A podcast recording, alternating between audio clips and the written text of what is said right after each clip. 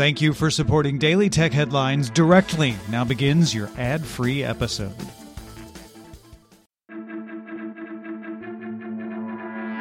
These are the Daily Tech Headlines for Monday, April 25th, 2022. I'm Rich Stroffolino.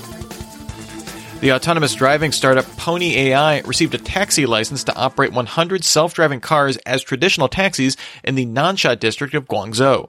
While Pony AI received approval to charge fees to operate robotaxis in Beijing last year, this is the first taxi license granted in China for autonomous vehicles. The company said it plans to launch service in two other large Chinese cities next year. The European Union agreed to the terms of the Digital Services Act. While the exact text has not been released, it contains a number of obligations for tech platforms, banning things like ad targeting based on religion, sexual orientation, and ethnicity, prohibiting so-called dark patterns in platform UIs, requiring transparency on recommendation algorithms for large platforms, and providing greater transparency on content takedowns with a clear appeals process. The act must still be voted into law. This is different from the EU's Digital Markets Act, which focuses on creating a level playing field.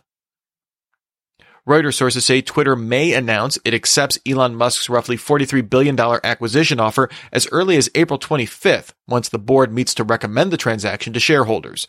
Reuters sources note the deal is not final and could collapse at the last minute. Twitter would reportedly still be able to accept an offer from another party, but would require paying Musk a breakup fee. According to data from the National Payments Corporation of India, Google Pay and Walmart's PhonePe combined for more than 80% of the market. But last week, WhatsApp got approval to roll out WhatsApp Pay to 100 million more users in India, and that's about a fourth of its user base in the country. However, new rules require that no third-party payment provider can exceed 30% market share, and that may help WhatsApp make the case to get more approvals. The Economic Times of India sources say Amazon India acquired the women-focused social commerce startup Glowroad in an attempt to further expand into the rapidly growing social commerce space. Glowroad will continue to operate as an independent unit post-acquisition. Insider sources say Instagram began testing a new templates feature with a small group of creators, which will let users create reels with the same format as other reels. TikTok already offers a templates feature to drop in media into preset formats. Several iOS developers report receiving an email from Apple with an app improvement notice warning that apps that haven't been updated in a significant amount of time will be removed if not updated within 30 days. This doesn't appear to be a new policy from Apple, rather an enforcement change. Apple changed its policy in 2016 to say it would start removing abandoned apps. After removal, any app downloaded will remain on user devices. Sony announced Friday that it plans to launch its revamped PlayStation Plus subscription tiers. This starts on May 23rd in most of Asia, June 1st in Japan, June 13th in the Americas, and June 22nd in Europe. Bloomberg sources say private equity firms, including Blackstone Inc. and KKR & Co., have expressed a preliminary takeover interest in Ubisoft, although neither have entered into serious negotiations. Kotaku sources say that Ubisoft hired outside consultancy firms in recent years to audit its business units to potentially make an acquisition more appealing. GM will use its new Ultium energy recovery system on vehicles like the new Hummer and Blazer EVs. This is based around an advanced heat pump to repurposed waste energy, with GM claiming it can increase range up to 10% on the Hummer or precondition batteries to optimize for things like faster charging or acceleration. Framework, the modular laptop platform, announced that the main board for it is now available separately in the Framework marketplace. You don't have to buy the whole laptop. The main board has the processor, slots for memory and storage, and connectors for expansion cards and up to four displays.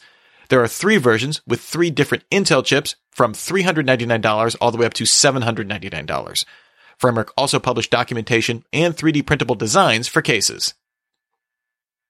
Mark Gurman reports that Apple began work on an iMac model using an M3 processor, although he doesn't believe it would be released until the end of 2023. Gurman also believes that some 2023 Apple Watches will get satellite connectivity through a partnership with Globalstar, providing emergency communications features in areas without cell coverage. Google filed a trademark on the phrase Pixel Watch with the United States Patent and Trademark Office, which covers smartwatches and accessories. Over the years, several rumors and leaks allege that Google plans to release a first party Wear OS device, but no word on when it might actually be released. Asus announced that its ProArt Display PA147CDV, a 1920 by 550 14-inch portable touchscreen monitor with a 32 by 9 aspect ratio, will come out in Q2 2022. Pitched as a secondary display for creatives, it supports Microsoft's Pen Protocol 2.0 and includes a dial as a control interface. No word on pricing. And finally, Reuters sources say Tencent's live streaming platform Huya plans to cut hundreds of staff, largely with its international focused unit Nimo TV. As of 2020, Huya listed 2,075 employees. The Chinese outlet Tech Plant also reported that Huya rival Douyu plans to lay off employees as well.